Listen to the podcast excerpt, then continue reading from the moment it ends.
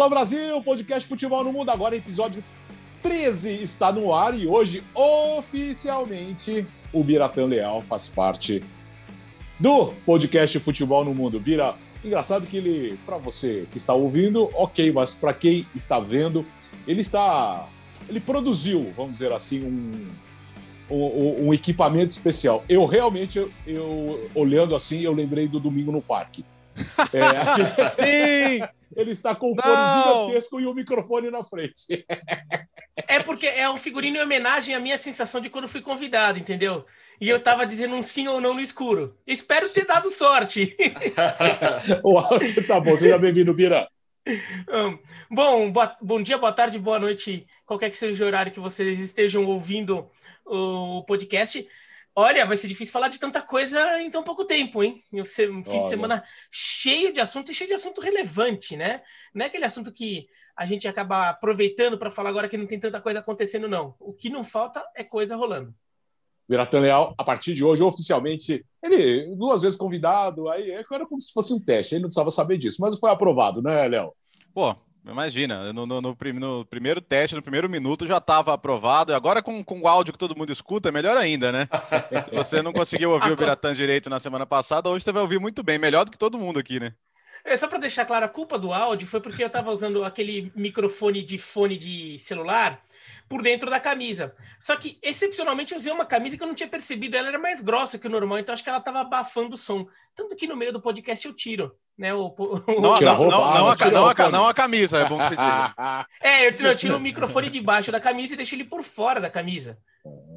Gustavo Hoffman, como vai? Tudo bem, senhores? Bom dia, boa tarde, boa noite para todo mundo. Lembrando para você, fã de esportes, aquele pedido nosso, encarecidamente, né, para você classificar lá o podcast Futebol no Mundo no seu aplicativo. Dá cinco estrelas para a gente lá, deixa um comentário bacana também. Fazendo campanha, é isso. Vamos lá, vai, gente. É o fim de semana, hein? Vamos começar lá em Manchester uh, com, com as manifestações. O clássico não aconteceu, uma confusão na, na porta de entrada e nos arredores de Old Trafford, pouco antes do início da partida. Os times não saíram, não chegaram nem a sair do hotel. A partida foi, no primeiro momento, adiada ainda para o domingo e depois adiada definitivamente. Olha, estava é, com cara que ia acontecer alguma coisa, não foi falta de aviso. A torcida no Manchester já tinha avisado que alguma coisa ia acontecer, né, Léo? É, a, a, a, Superliga, né? Se você achou assim, ah, agora não, desculpa, gente, desculpa o equívoco, foi mal, e, e, e, acho que o que aconteceu desde então é um recado claro. Não aceitamos suas desculpas, porque elas são da boca para fora.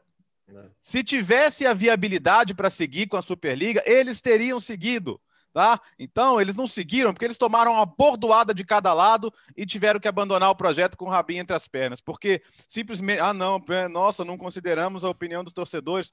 É, é, agora é fácil falar, mas todo mundo sabe que é da boca para fora, até porque todo mundo sabe que a maioria desses donos aí, principalmente os americanos, estão sentadinhos nos escritórios dele, estão pensando, estão querendo ver o balanço do, do, dos clubes e tal, e é isso que eles querem saber. Então, acho que o recado está dado. É, não aceitamos suas desculpas, queremos uma maneira de sermos sermos ouvidos. A torcida do Arsenal no protesto contra os Crank foi no mesmo sentido e a do United também, porque é, a, a insatisfação de boa parte da torcida com os Glazers não surge agora. Tem uma faixa que é muito popular em Old Trafford que é Love United, Hate Glazer. Odia, o, o, amo o clube, mas odeio esses caras que vieram aqui e tomaram o clube. Porque tomaram mesmo, né? não foi nenhum processo de compra, negociação, eles foram simplesmente com, comprando ações, comprando ações, aumentando o pacote de ações até que eles tomaram conta do, do, do, do clube inteiro. Ele tem, tem um termo que é o push-out, né? Que é quem sobrou é, vai com a avalanche e acaba sendo obrigado a vender suas ações também. Então, eles, eles assumiram o controle do clube.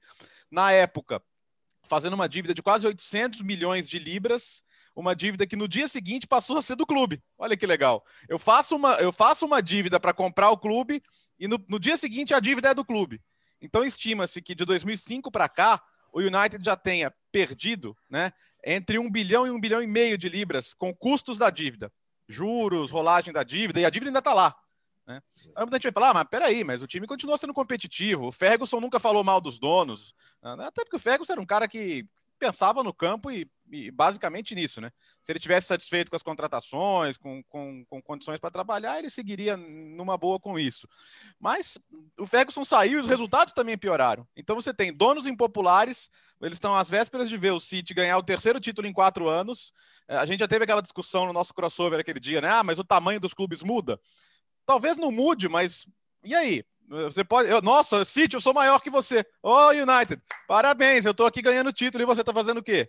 Entendeu? Então, é, eu acho que é uma soma de fatores. Claro que os resultados terem deteriorado nos últimos anos uh, pesa, a questão da Superliga pesa, mas a, a, maneira que esses caras tomaram conta do clube e não prestam contas para ninguém, isso uma hora ia pegar. É, é, defender os violentos? Claro que não. Acho que o protesto pode ser feito, dar o seu recado sem que se vandalize, sem que isso tudo. Agora, não, não podemos também tomar as ações de meia dúzia como a ação da grande maioria que só foi realmente para protestar e tem muita razão em protestar, né? Diga, diga, Gustavo.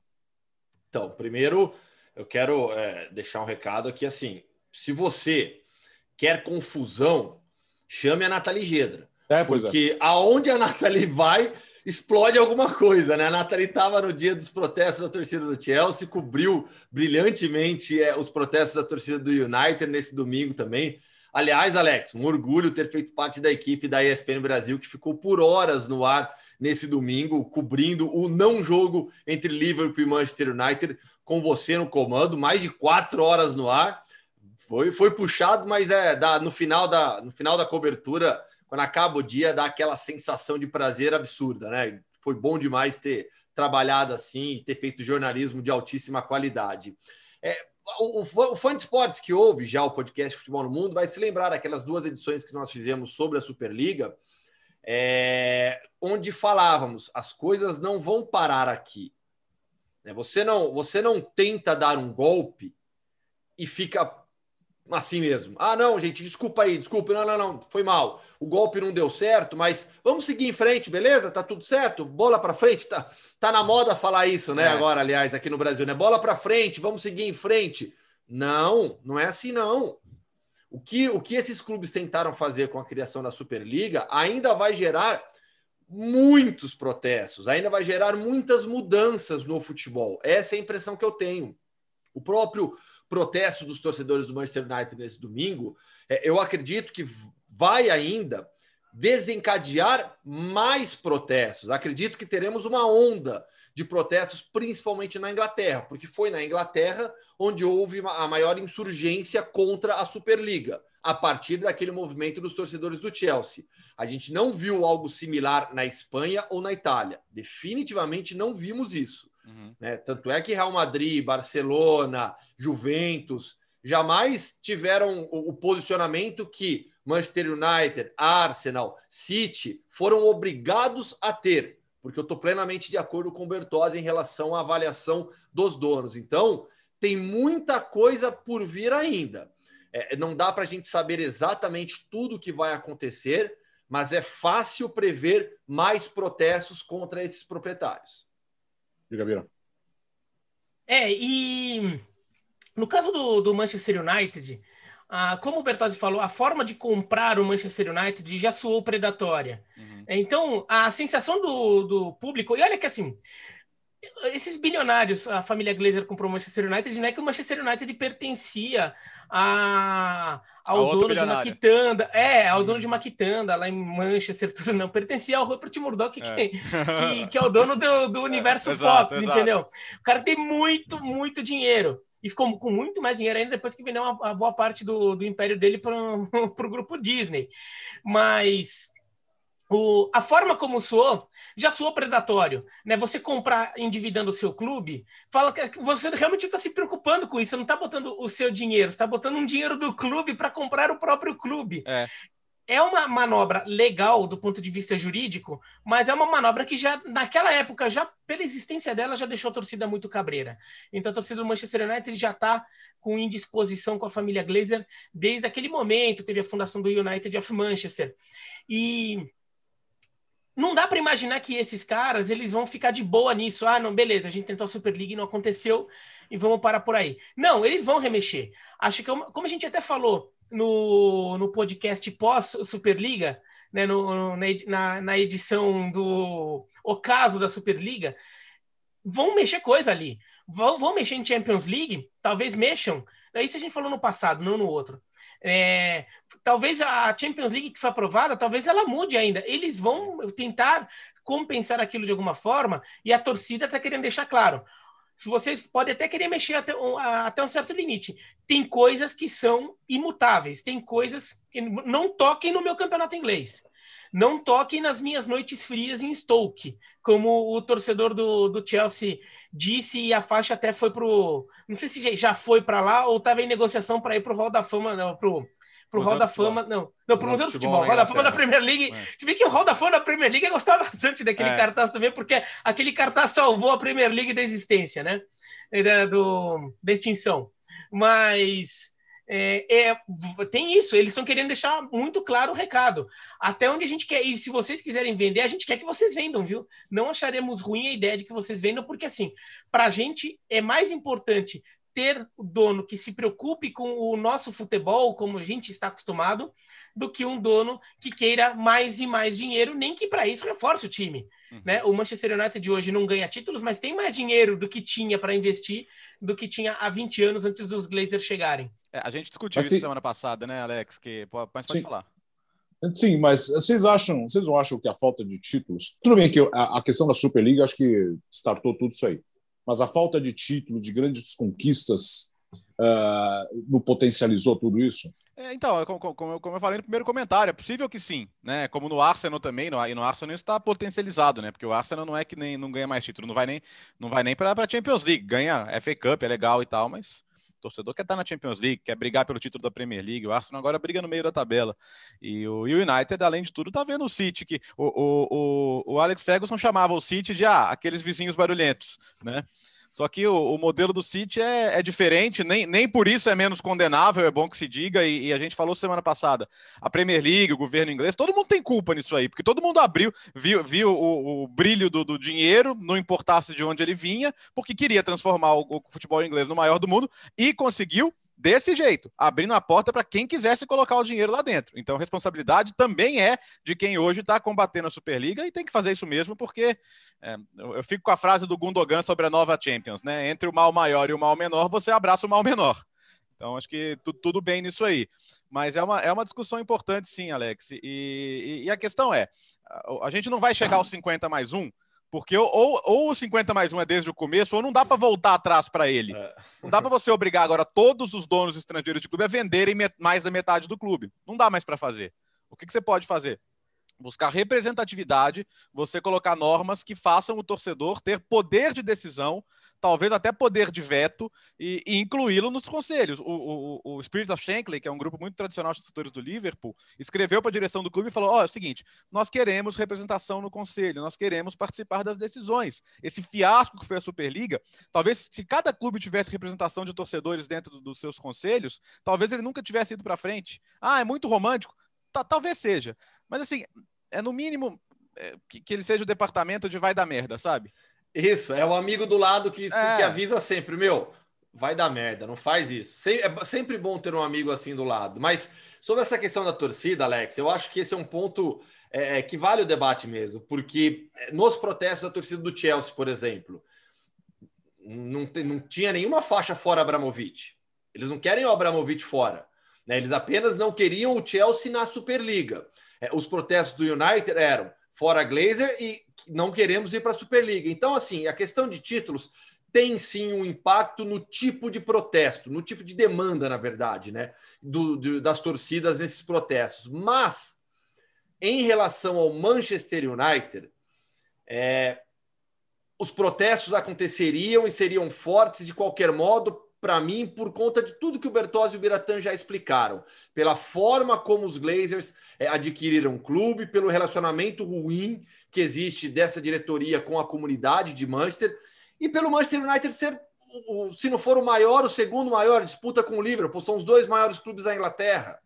Então, assim, a gente já está falando de uma torcida gigantesca, a gente já está falando de um clube pesado.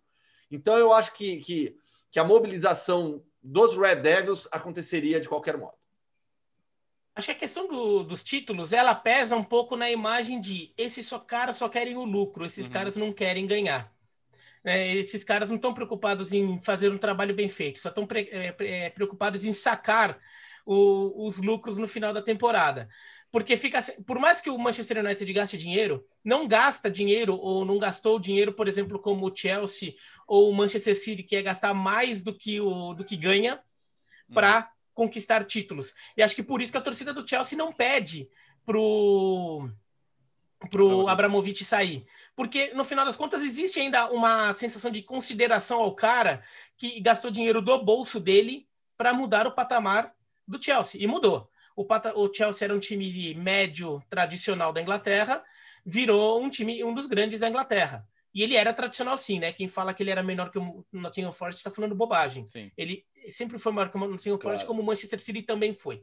Né? Bira. Agora, os Glazers... É, só, só rapidinho. Agora, os Glazers é, passam uma sensação de que eles não estão preocupados e nem, pelo menos, ter um time bem gerido. A, a gestão do, de, do futebol do Manchester United é horrorosa, horrorosa, né? Política de contratação, política de contratação de técnico, política de montagem de elenco, é tudo muito mal feito. Quais são as vitórias, né, vezes... Biratã? Quais são as vitórias? O, o, mega contrato com a Adidas, o mega contrato com a Sim. Chevrolet. Então você pode até falar que no objetivo de transformar o United um colosso de marca e, e, e o United, o United chegou a bater Real Madrid e Barcelona em faturamento, que é uma coisa absurda, né, Vira? Absurda.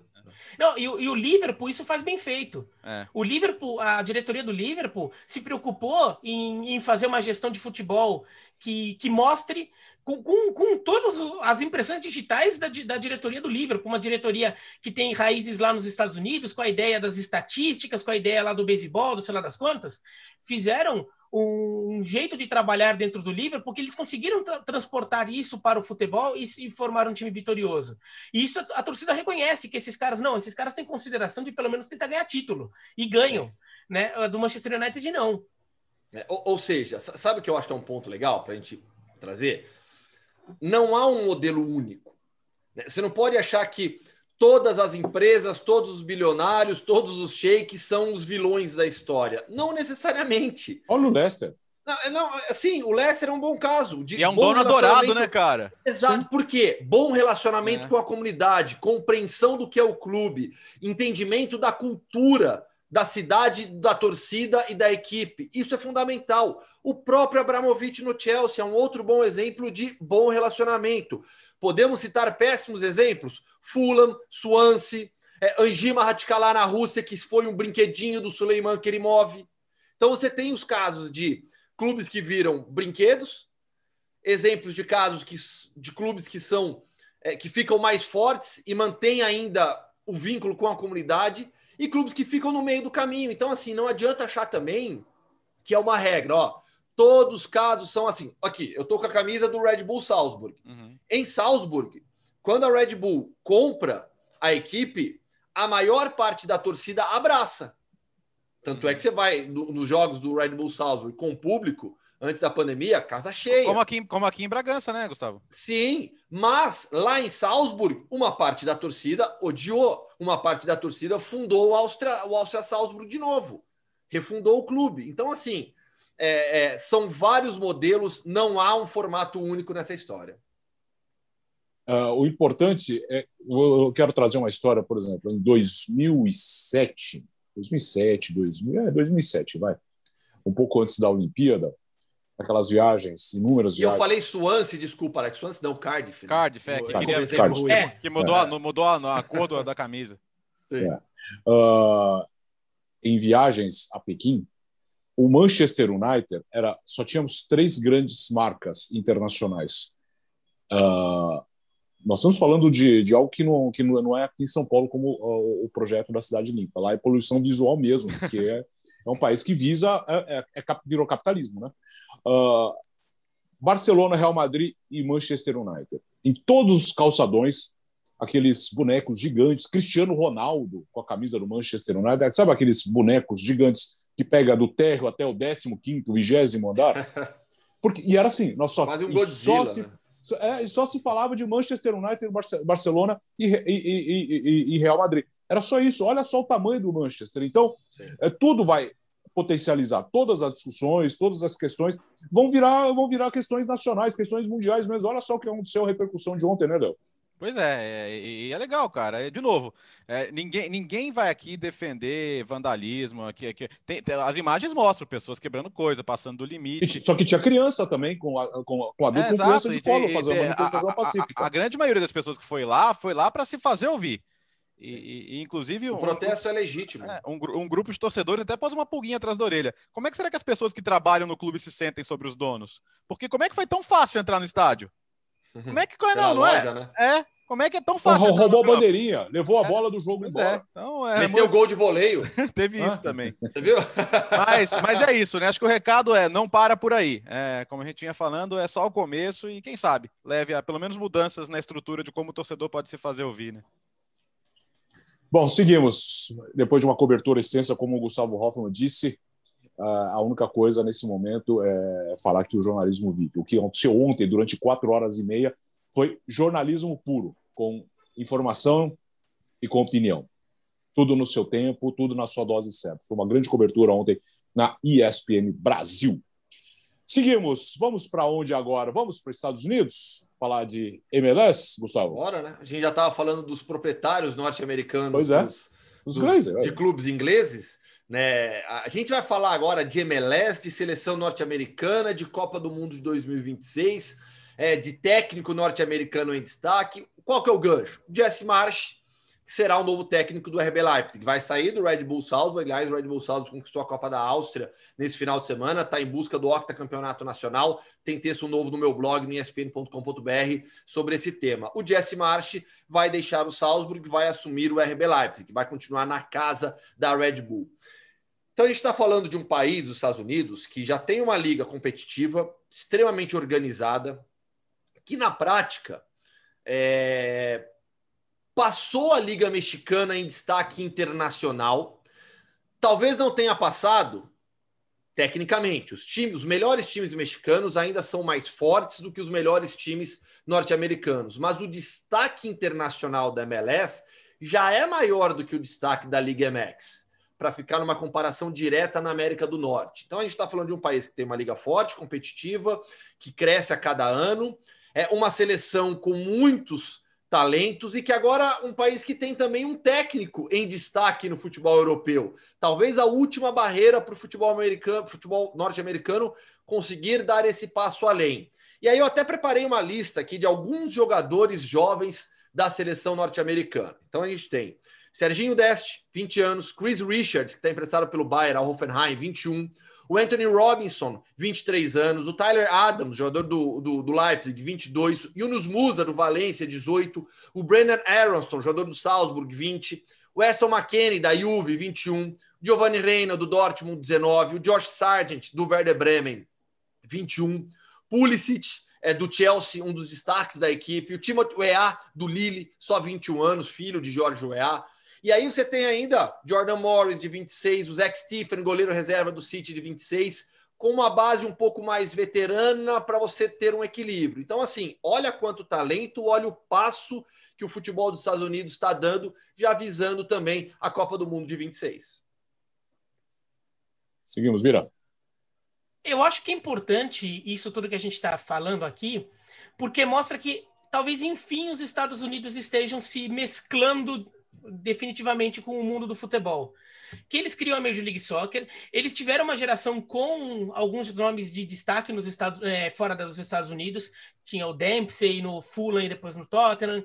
Teve o, Donovan. o Landon Donovan, que talvez não tenha tido mais destaque, porque no melhor momento da carreira dele, ele queria jogar nos Estados Unidos, ele não queria jogar na Europa, mas passa por Bayer Leverkusen, passa por Everton, passa bem pelo Everton, inclusive. Teve goleiro, goleiro o Keller, o, o, o Friedel.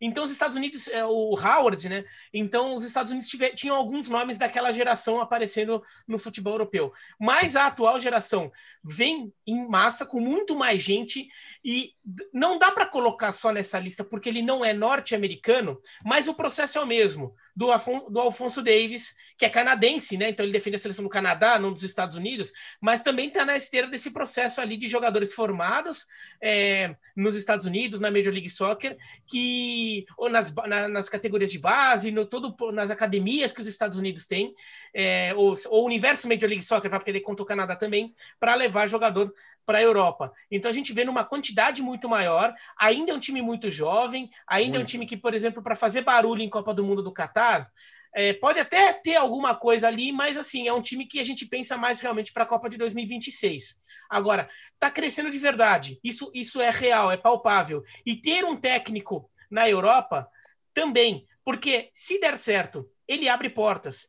Porque antes disso a gente teve o quê? O, o Bobby Bradley como técnico do, da seleção do Egito. Não é, a mesma né? coisa. Né?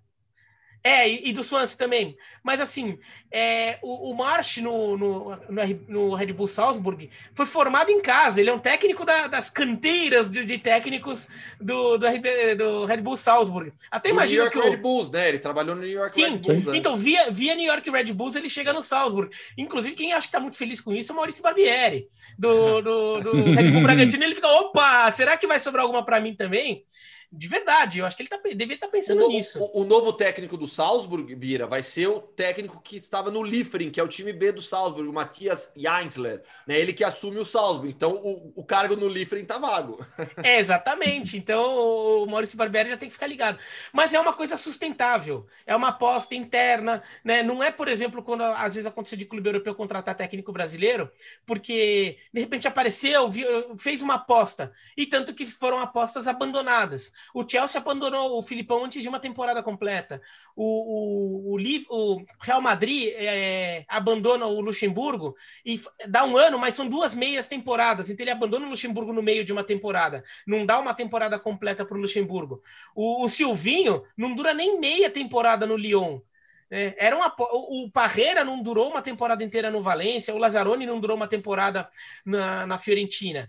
Acho é, que então, Carlos Alberto Silva, em Portugal, talvez é, seja ah, um exemplo foi. de sucesso, né? A Portugal tem casos, é, tem casos, né? A Autuori, que foi muito Sim. bem, então em Portugal há uma paciência maior. Então, de qualquer maneira, acho que o, é, é, um, é uma entrada ali que pode abrir portas para novos técnicos americanos. É, ainda mais considerando que o Manchester City também tem um braço nos Estados Unidos, então já tem alguns canais já estabelecidos e eu acho que os Estados Unidos estão entrando no, no meio. Quer dizer que vai ser o novo campeão do mundo, sei lá o quê? Vamos com calma, a gente não está querendo dizer isso. Tem uma galera que fala, ah, eu tô, até, tô há 50 anos ouvindo que os Estados Unidos vão ser campeões do mundo. A gente não está falando que vai ser campeão do mundo, mas se os Estados Unidos começarem a atingir um potencial que dá a impressão de que enfim achou a mão, enfim pegou a mão da categoria de base, que era um dos maiores problemas dos americanos, é que eles não tinham achado a mão de como formar jogador de base, né? Se os Estados Unidos conseguirem, talvez eles mudem de degrau para virar um time de quarta de final de Copa do Mundo.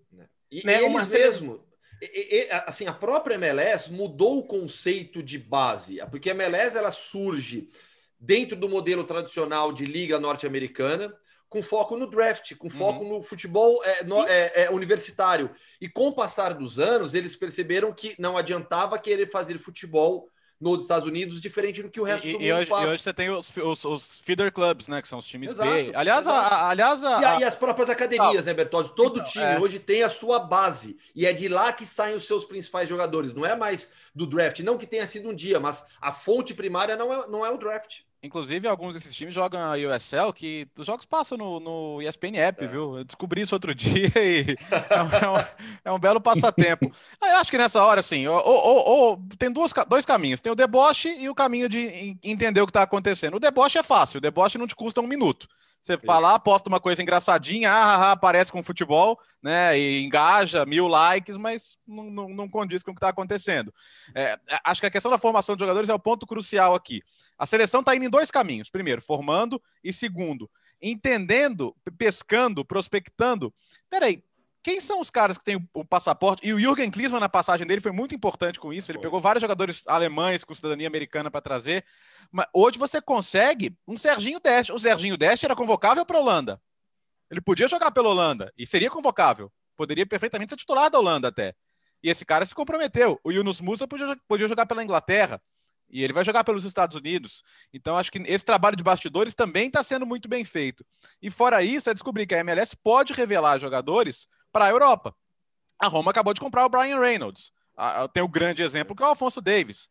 É, é, quer dizer, está tá provado que a MLS pode revelar jogadores que vão ser negociados com a Europa e quebrar aquela ideia de uma liga em, em que você vai para ter uma aposentadoria tranquila. Até porque nem isso é verdade mais se a gente pegar as dificuldades que jogadores como Pirlo, como Lampard, né, tiveram, eles chegaram lá e. e Schweinsteiger. Schweinsteiger não, não conseguiram jogar mara, mil maravilhas. Ah, nossa, esse cara com, com meia perna vai deitar aqui. Não é mais assim, a intensidade do jogo é diferente, o volume, se você não tiver bem para jogar, não vai conseguir. O, o, você tem dois, dois exemplos aí, o Titiarito e o Higuaín, chegaram no meio da temporada, não jogaram nada. Agora, com, com preparação, com outra mentalidade, com outro contexto, eles até começaram bem essa. Mas a ideia de que é uma liga que, que só vai ser uma passarela de luxo aí para jogadores em fim de carreira, isso já não é mais verdade. E o próprio foco nas contratações mudou, né? Aquela ideia também de ah, contratação de veteranos da Europa. Não, hoje o foco é em jovens sul-americanos. A gente teve, por exemplo, é, o Brenner saindo do São Paulo para jogar no Cincinnati. Então a gente está falando de uma liga que tira jogador de clube grande do Brasil. E com força é do dólar, né? acontece. Exato, exato. É uma economia forte, o campeonato é extremamente organizado e cresce tecnicamente. Né? É um jogo de muita força física. Eu até gravei uma entrevista em Hoffman especial antes da, do início da temporada da MLS com alguns jogadores, né? o Arthur do Columbus Crew, o Sinho do, do Philadelphia Union, o Júnior Urso do Orlando City e o João Paulo do Seattle Sounders, que aliás meteu um golaço no jogo de estreia do Sounders, né? E eles ressaltaram isso ainda, é, a, a parte física, o jogo de transição o tempo todo, ele ainda é predomina, mas é uma liga que cresce a cada Não, temporada. E Gustavo, se você vê um jogo da Major League Soccer é, não vou nem falar de boa vontade, vou falar de mente aberta. Só não vira com má vontade, porque muita gente uhum. vê com má vontade. É. Tem time lá que, se você olha jogar esse time é bom. É bom de verdade. Claro. É, é, assim, o Atlanta, Cara, o Atlanta United, do Tata, velho. Do, do Tata Martino. O Atlanta United jogaria Campeonato Brasileiro fazendo barulho. Era um time muito bom, de verdade, com o Almiron carregando a bola. Que tá na Premier League. O, o Josef Martinez. Agora, você olha, por exemplo, o Seattle Sounders. É um time muito bem montado, é um time muito competitivo, muito bem organizado. O, o Lodeiro, o João Paulo, né? Ex-Botafogo e Santa Cruz também joga no meio de campo. Você pega o LAFC, o Los Angeles. É, é, um time realmente muito bom. Daí você pega, ó, eu não vou pegar as estrelas, não, tá? O Blessing, aquele meia, é, é bom, o motorzinho do LFC, não cabia no Brasil. O, o Chip. Não teve até um papo de Vasco da Gama uma época aí? Não lembro disso. Aí, você tá pensando que é o Kobe Jones. Não, é. não tô não. Pior que eu não tô não, viu? Mas você pega o Chip, que é o, o ala, o ponta direita, vai, o, desculpa, direita não, ponta esquerda do Seattle Sounders. Nem é um jogador tão habilidoso assim. Mas para um jogador de lado de campo, ele tem muito fôlego, é um jogador que é inteligente, sabe ocupar aquele espaço, fazer as jogadas é, condizentes com quem ocupa aquela função. É um jogador que tem qualidade, vai para jogar no futebol brasileiro. Tem, tem jogador bom ali que não é craque, mas é bom jogador. Tá melhorando.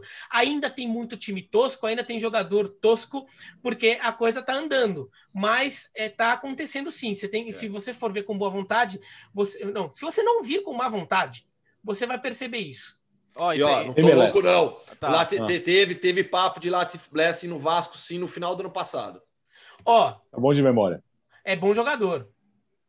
Ó, tem um ponto não, que eu é acho legal colocar. Né? O telefone tá tocando aqui, mas não vou levantar para atender, não. Tá? Atende não, então, deixa pra lá. Telefone fixo? Toca é, ainda. então. Devia ter tirado. Você tem telefone fixo? É isso? Sim, devia ter tirado Meu do Deus. né? Mas tudo bem. Coisa, coisa, coisa de gente velha. Tô brincando. E pior que é só gravação que liga agora. Deve ser outra gravação. É, meu, eu, eu não tenho telefone fixo já há muitos anos. Parabéns. Mas você, você tem Obrigado. outros costumes antigos. É... Ah, até me perdi aqui. Não, e não, não só costumes é... antigos, é, eu sou velho já, né? Aliás, eu faço que... 40 anos essa semana, né? 40? Parabéns. As pessoas, as pessoas se prendem a cada. Ah, nossa, porque a MLS, que desperdício que fulano tá na MLS. Primeiro, jogar futebol profissional não é desperdício para ninguém. É a profissão de cada um, né? Não é desperdício. E segundo, acho que engraçado, tem muita gente que tem um discurso contra a Superliga, por exemplo, eu acho ótimo que tenha. Na hora que vê um jogador numa liga que não é de ponta ou num time que não é de ponta, ai, que desperdício esse cara jogando aí. Peraí. Então, você acha que só, só jogar naquela meia dúzia de times não é desperdício? para você? Você acha que o futebol, você, você é contra isso, mas é a favor que os jogadores bons só fiquem nesses times? Eu não consigo entender. Então é ótimo que eles consigam ter bons jogadores. Ah, por que, que ainda não conseguiu derrubar os mexicanos da Conca Champions, por exemplo? Mas peraí, é, é, a, a MLS tem um grande mérito de crescer de forma sustentável. Hoje você pode ter três jogadores designados, que são os caras acima do teto. A MLS poderia liberar geral, deixar a bolha estourar. Olha, gaste o que vocês quiserem, vamos fazer uma Superliga Mundial aqui, trazer os craques de qualquer lugar do mundo, vamos amassar os mexicanos. Legal. Vamos lembrar de quando trouxeram Pelé, Beckenbauer, Carlos Alberto e durou o que durou? Então, a, a MLS foi criada para ser sustentável e crescer de forma sustentável. E o, e o, Donovan, o Donovan deu uma entrevista que ele deu um comentário muito bom sobre por que os americanos não conseguiam bater os mexicanos. Isso ele fez há vários anos. Ele ainda jogava quando ele fez isso, mas ele estava já encerrando a carreira. Foi antes do, do, da tragédia de 2018, quando os Estados Unidos não vão para a Copa. Isso foi lá por 2016 que ele deu essa declaração. Ele fala: tem uma diferença. A minha geração, da geração dele do Donovan, né? A gente aprendeu a jogar futebol quando era pequeno, mas a gente começou a jogar tratando meio como uma brincadeira, aquela coisa que acontece na escola. E com o tempo, alguns foram percebendo que aquilo era uma possibilidade de, de avanço profissional mesmo, começa a ter um tipo de treinamento e até um tipo de mentalidade mais voltado a desenvolvimento profissional daquilo. Sim. E a gente quando liga a TV para ver jogo, o nosso ambiente em torno do futebol não era um ambiente de altíssimo nível. Era um ambiente ali que ainda era muito recreativo, que com o tempo, só para alguns que viram, era um nicho ainda. O mexicano, ele foi o garoto mexicano, quando ele joga um pouquinho mais de bola, ele percebe que ele, ele já está sonhando em virar profissional. Ele já te, começa a, a, ter essa mentalidade. Ele já está vendo o jogo de alto nível em volta dele. Os garotos que jogam em volta dele estão pensando nisso também. Então, mesmo que eles sejam ruins, eles estão jogando mais a sério. Você vai criando todo um, um desenvolvimento desenvolvimento desde quando o garoto tem 7, 8, 9, 10 anos. jogo. A, cultura de jogo do americano, só da, da, geração do Landon Donovan, ele falava, a gente só começou a pensar sério nisso quando a gente fez 15 anos. Uhum. Quando a gente fez 15 anos, por quê? Porque a maioria dos garotos que são bons em futebol, às vezes eles também são bons em beisebol, eles também são bons em basquete, ou são bons em futebol americano. Então eles estão, no final das contas, pensando nesses outros esportes. O Odell Beckham Jr., uma das estrelas da NFL, ele era uma das principais promessas do futebol nos Estados Unidos quando ele era adolescente. E ele só não virou jogador de futebol porque falaram para ele que ele tinha que se mudar para a Europa quando virasse adolescente para desenvolver mais o jogo e ele quis continuar morando nos Estados Unidos. Então ele foi para o futebol americano e virou um wide receiver de sucesso. É. E, talvez agora não precise mais, né? Talvez agora não precise mais. É. Agora ele falava: a geração que vier depois de, da minha, aí você vai começar a ver, porque daí é o garoto que começou a pegar futebol com 7, 8 anos para valer.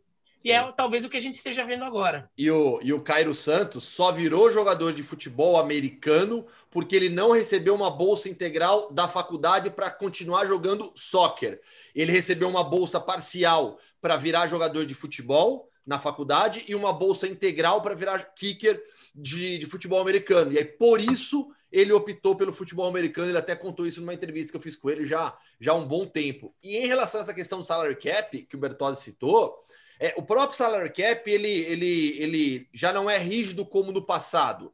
É, além do, dos três jogadores que podem receber acima, você tem algumas regras que relaxam também o salary cap em relação à base. Então, o homegrown player, jogador formado no clube, também pode ficar fora do salary cap. Você tem, um, você tem projetos de, de desenvolvimento de jogadores, é, bancado pela Adidas, por exemplo, que também permite que o jogador fique fora do salary cap. Tudo isso vai fortalecendo o futebol por lá e ajuda no desenvolvimento.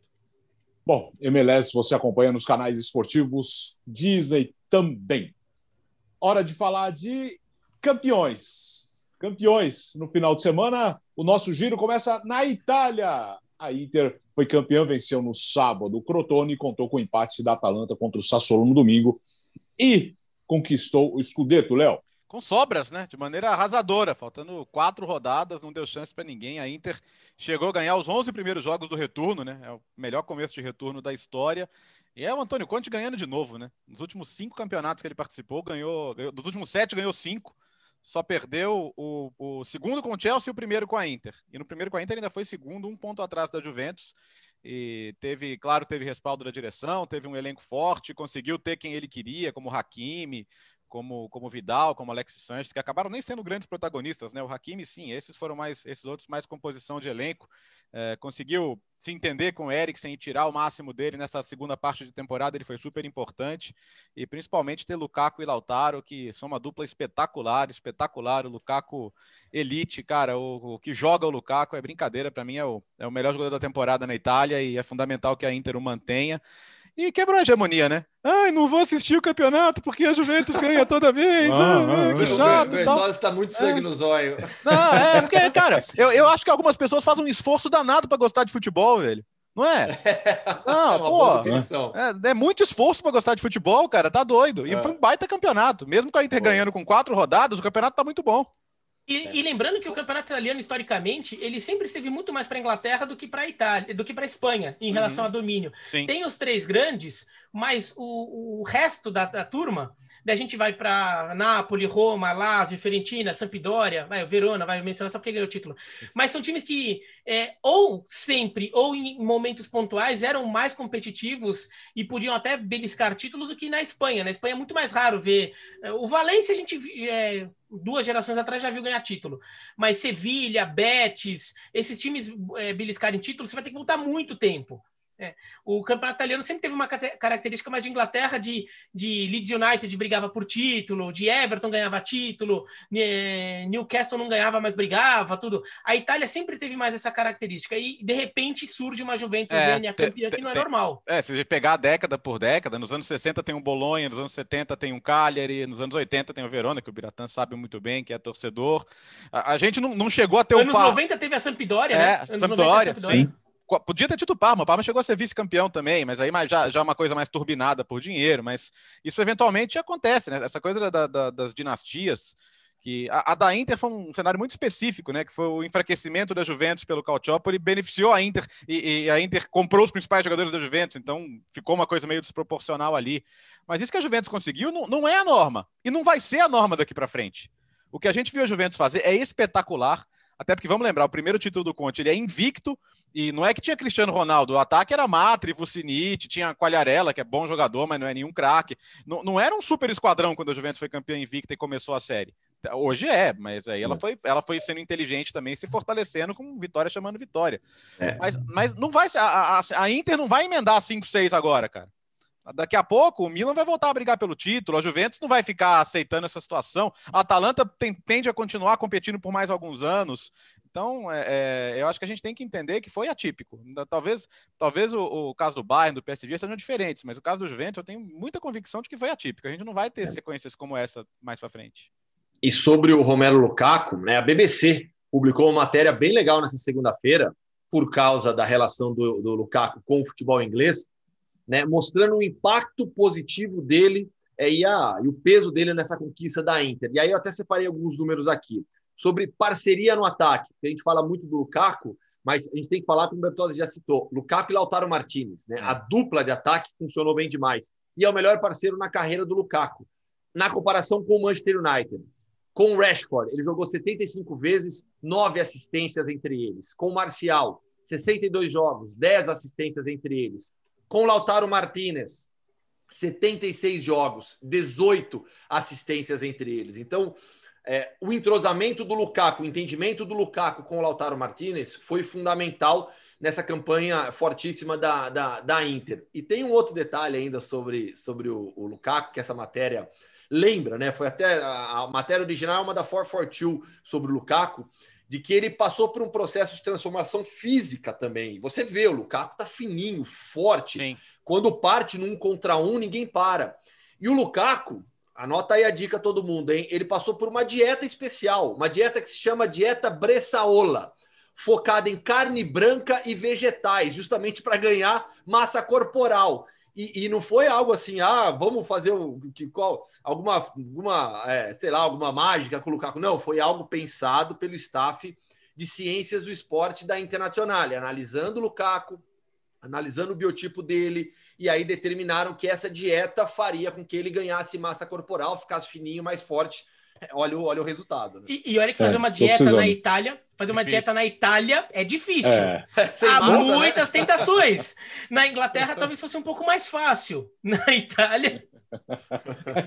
ô, ô Bira, Ajax campeão na Holanda. Bom, uma campanha que o. Parecia um título que o Ajax já uh, meio que compensa também o do ano passado, né? Da temporada passada, que é uma temporada que não termina. O Ajax estava empatado com o AZ e o título fica sem dono, né? Fica um ano vago. Então o Ajax parece que vai nessa temporada também querendo validar um título que talvez, provavelmente viria já na temporada passada também, né? Fez uma temporada que no começo até tem alguns tropeços, é, e daí a gente vê PSV, AZ, Vitesse e Feyenoord fazendo um campeonato holandês que tem um primeiro turno muito acima da média em relação ao nível de disputa. No, no, holandesão, a gente não costuma ver esse nível de disputa com tantos times. Só que depois o Ajax resolveu parar de brincar, né? O Ajax tinha alguns jogos a menos também, por causa de alguns jogos, aquelas maluquices do começo da temporada por causa da pandemia. Quando a coisa vai encaixando, o Ajax vai fazendo jogos, a gente vai ver o Ajax começa a abrir, abrir, abrir, abrir. Né? O Ajax tem o trabalho do Eric Ten Hag, que é espetacular dando continuidade vai a um a, a, a, trabalhos que já vinham, até do Ronald Koeman, que é um técnico que muitas vezes eu, eu corneto aqui, mas até foi bem no Ajax, o, e ele assume, é, dá uma boa continuidade, é um time que tem uma estrutura muito clara de jogo, e que sempre consegue e tem conseguido é, se regenerar, né? Perde seus principais jogadores, que é normal. O Ajax é um clube vendedor no futebol já nos últimos 20, 25 anos, mas consegue repor. Por quê? Porque tem uma história, uma filosofia de jogo. Quando vai buscar um reforço, como buscou aqui no Brasil o David Neres e o Anthony, os dois no São Paulo, já sabia qual era o tipo de jogador que precisava. Já o jogador que encaixa nisso. O Tadic, que foi o grande craque daquele time que chegou nas semifinais da, da Champions League. Hoje já até perdeu, assim, ele ainda é titular, tudo, mas ele já nem é um jogador que o, o jogo se baseia mais tanto nele. Acho que essa temporada o Klassen aparece muito bem nessa temporada, por exemplo, que o jogador tá lá, a, a, uma referência vai dessa geração do Ajax.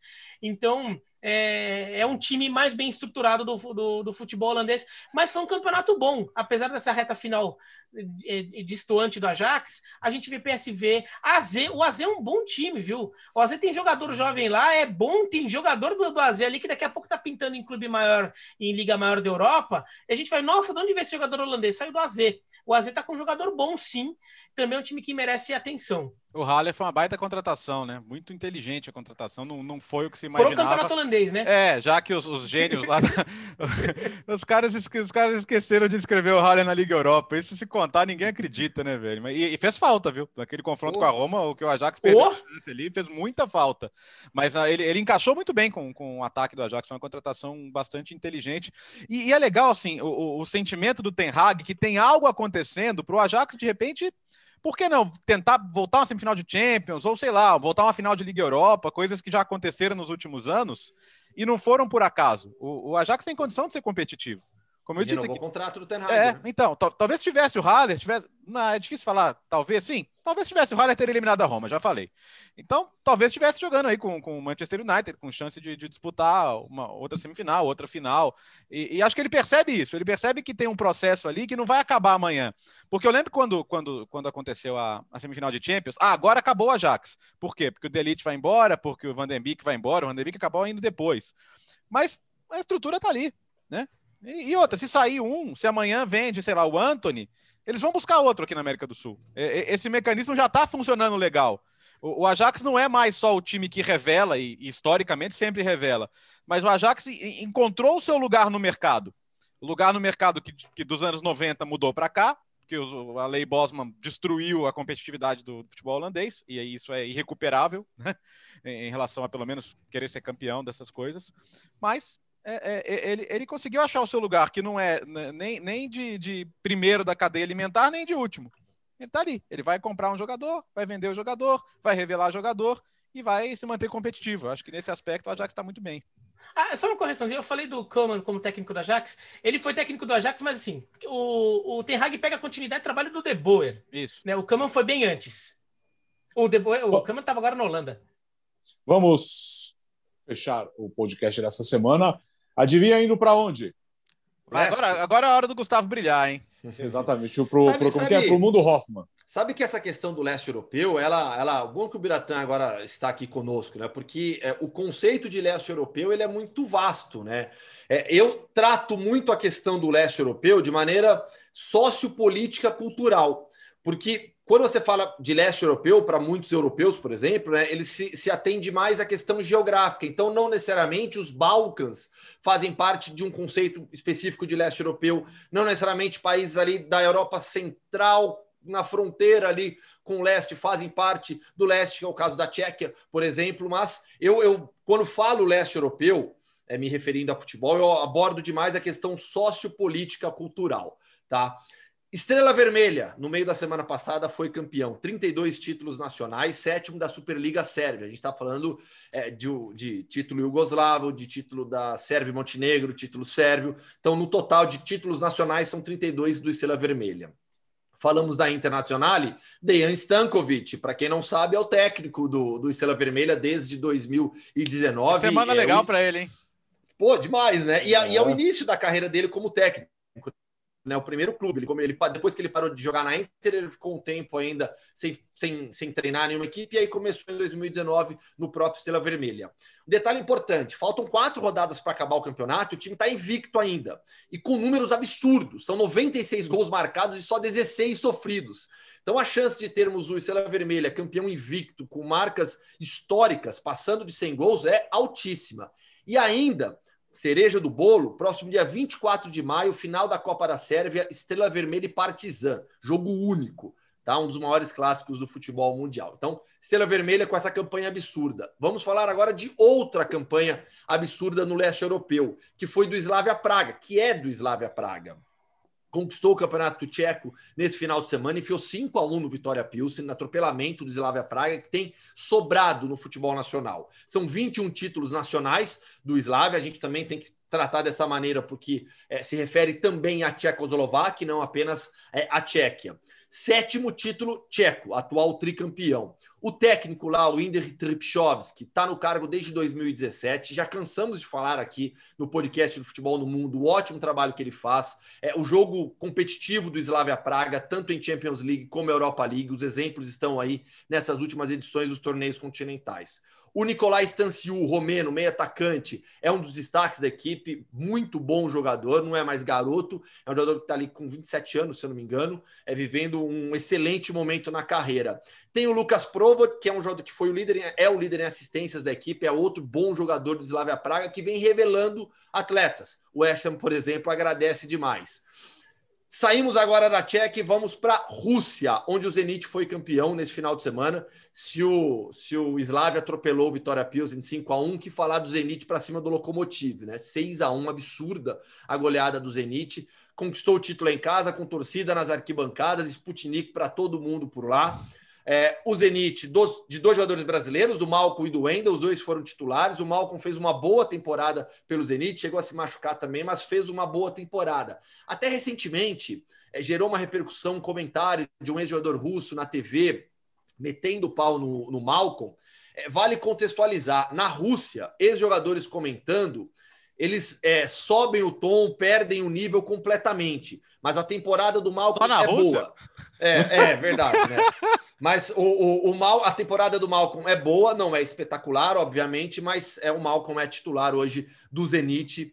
Que, que oh, destaca o Douglas seu... Santos também, que tá voando, hein? Também, também, acabei até de eu olhei só para o ataque, esqueci de citar o Douglas Santos no, no, na defesa do Zenit e do técnico Sergei Semak, né? Que a gente tanto transmitiu os jogos dele na época de Campeonato Russo na ESPN. Oitavo título nacional do Zenit, são sete é, na Rússia, um título soviético, né? Conquistado em 1984. E o destaque também, né, Bertozzi, hum. Bira e Alex? O Djuba, né? Que foi receber o troféu, levantou o troféu, ganhou medalha vestido de Deadpool. Eu não entendo essas nerdices, então eu fiquei boiando, né? é, pois é. Escuta, é... uma hora depois, fim de papo, hein? Ufa! Ainda tinha assuntos para falar, mas. Ah, dava para ir mais semana longe. que vem. Ah, deve, tem muita coisa ainda para falar. Uh, tem valeu, Champions essa semana, né? Champions, Europa é League. Verdade, então, é. semana que coisa. vem, vixe. Promete também. temos, teremos duas finais para comentar, né? Mas enquanto isso, é. você que está assistindo, comente em cada um dos vídeos, comente no nosso Twitter, comente o que você quiser.